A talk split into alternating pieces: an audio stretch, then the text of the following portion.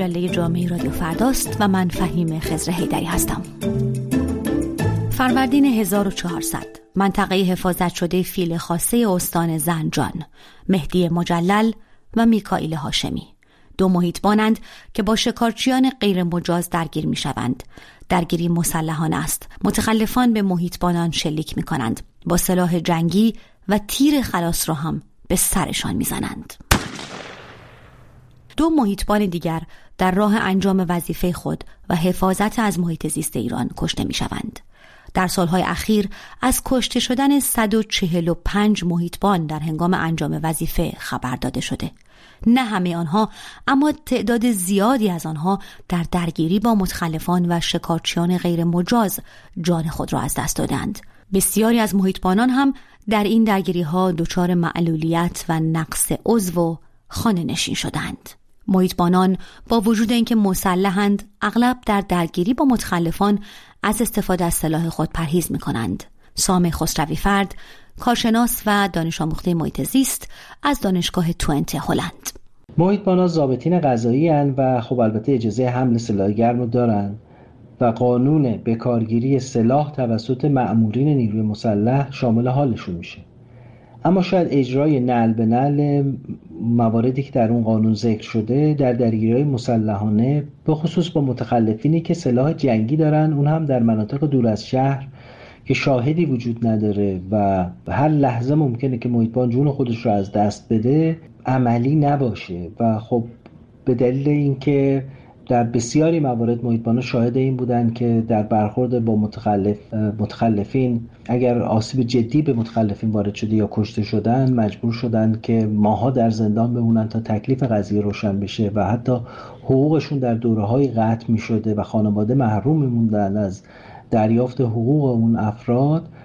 ترجیح میدن که اندکی به اصطلاح دست به عصا با قضیه مواجه بشن. و منصور سهرابی کارشناس محیط زیست دکترای اگرو اکالوژی یا زراعت شناسی اگر محیط بانان در محل باید به عنوان ضابط عمل بکنن باید پشتوانه قانونی و حمایت قضایی رو هم داشته باشن.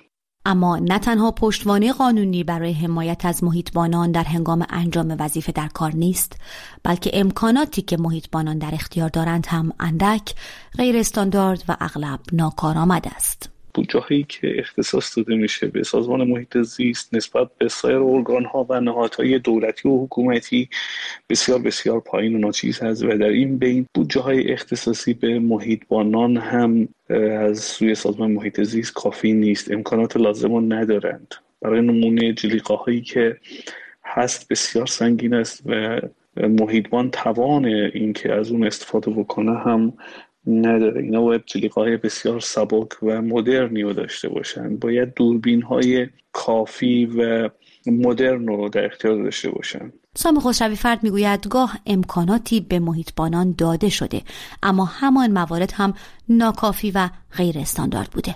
سالهاست درباره ناکافی بودن تجهیزات و امکانات محیطبان ها صحبت میشه. البته در دور اول ریاست جمهوری آقای روحانی وسایلی در اختیار محیطبانها قرار گرفت مثل دستبند جلیقه ضد گلوله شوکر. البته همه محیطبانها مجهز به این وسایل نشدند به لحاظ کمیت گویا ناکافی بود. در این حال این وسایل حملشون به دلیل سنگینی بسیار دشواره در مناطق طبیعی در نظر بگیرید که محیطبان ها باید ساعت ها پیاده روی کنند در مناطق ناهموار. یکی دو سال اخیر صحبت از پهباد از دوربین هایی که روی لباس محیطبان ها نصب بشه صحبت از بیسیم جی پی اس داره صحبت از بیسیم پوشش سراسری بیسیم هست که محیطبان ها بتونن از شرق به غرب از شمال تا جنوب با هم دیگه صحبت بکنن. ولی این موارد اخیر که ذکر کردم تا امروز محقق نشده عملی نشده. محیطبانان حتی سهمیه بنزین برای خودروهای محیطبانی را هم گاه به موقع دریافت نمی کنند. خودروها و موتورسیکلت هایی که محیطبانان استفاده می کنند در بسیاری مواقع فرسوده است بعضی مواقع سهمیه بنزین به موقع به محیطبانان داده نمیشه. سلاحی که هم می‌کنند سلاح جنگی است استفاده از پهپاد که آقای خسروی فرد هم آن اشاره می کند از راه های مؤثر و رایج کنترل نظارت و مدیریت عراضی حفاظت شده در سراسر جهان است. با این حال در ایران وضعیت جور دیگری است و شرایط امنیتی پهپاد را هم از گزینه های محیطبانی کنار می‌گذارد. متاسفانه برای همه چیز در ایران نگاه امنیتی وجود دارد به نظر به اینکه سپاه پاسداران فعالیت های مخفیانه رو داره مخصوصا در مناطق حفاظت شده و اونو از چشم مردم و به قول خودشون از چشم دشمنانشون دور نگه داشتند اجازه نمیدن که محیطبانان از پهپاد استفاده بکنن و از دور پایش بکنن چیزی که در دنیا مرسوم هست. و محیطبانان در مناطقی یا پایگاه های مستقر میشن و به صورت از راه دور نظارت و پایش می‌کنن. حتی میشه از ماهواره ها استفاده کرد. تصاویر ماهواره ای می‌تونن استفاده بکنن و مونیتورینگ بکنن. اشخاصی که خلاف می‌کنن و چهرهشون رو شناسایی بکنن بعد اونو تحویل مقامات قضایی بدن. در دنیا این مرسوم هست. دیگه اینکه یک محیبان بیاد با مردم درگیر بشه خیلی خیلی کم هست در دنیای امروز. 17 میلیون هکتار منطقه حفاظت شده در ایران وجود دارد. یعنی حدود 11 درصد کل کشور را مناطق حفاظت شده تشکیل می دهند و این البته مناطق تحت مدیریت سازمان مراتع و جنگلداری را در بر نمی گیرد اینطور که فرمانده یگان حفاظت از محیط زیست می‌گوید 604 پایگاه حفاظت و محیطبانی در سراسر این 17 میلیون هکتار و 3400 محیطبان در ایران وجود دارد. تعدادی که البته همواره اعلام شده برای حفاظت از مناطق حفاظت شده ای با این وسعت کافی نیست. با این حال سام خسروی فرد کارشناس محیط زیست ضد و نقیص هایی در این آمار می‌بیند. اگر حساب بکنیم تعداد کل محیطبان ها در 17 میلیون هکتار بنابراین میشه 1416 17 نفر. و نه 3400 یا به گفته برخی دیگر از مسئولین 3600 نفر. در این حال مرتبا به غیر استاندارد بودن این تعداد اشاره میشه که باید در هر هزار هکتار یک محیطبان حضور داشته باشه. اما منبع این مرجع یا استاندارد اصلا مشخص نیست.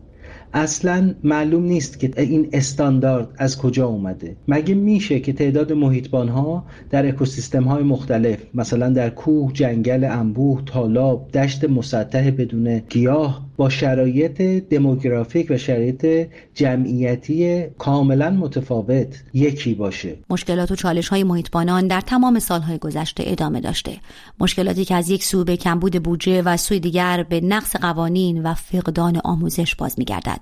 بودجه هایی که منصور سهرابی کارشناس محیط زیست می‌گوید اگر از فعالیت های نظامی و برون مرزی به محیط زیست کشور منتقل شوند حتما شرایط را تغییر می‌دهند. بودجه هایی که برای ادوات نظامی موشک و غیره و یا بودجه هایی که برای فعالیت های برون مرزی در ایران صرف میشه. اگر این بودجه ها به محیط زیست بیاد و اختصاص پیدا بکنه برای تجهیز محیطبانان و جنگلبانان ما می‌بینیم که مشکلاتمون می‌تونه کمتر بشه. در این حال سام خسروی فرد کارشناس محیط زیست تاکید می‌کند که اگرچه آموزش در حوزه محیط زیست اهمیت بسیاری دارد اما هیچ تغییری بدون حمایت و مشارکت مردم محلی ممکن نخواهد شد. مردم محلی خودشون رو مالک سرزمینی می‌دونن که در اون دارن زندگی می‌کنن و حق خودشون می‌دونن که از حیات وحش از آب از گیاهان اون عرصه استفاده بکنن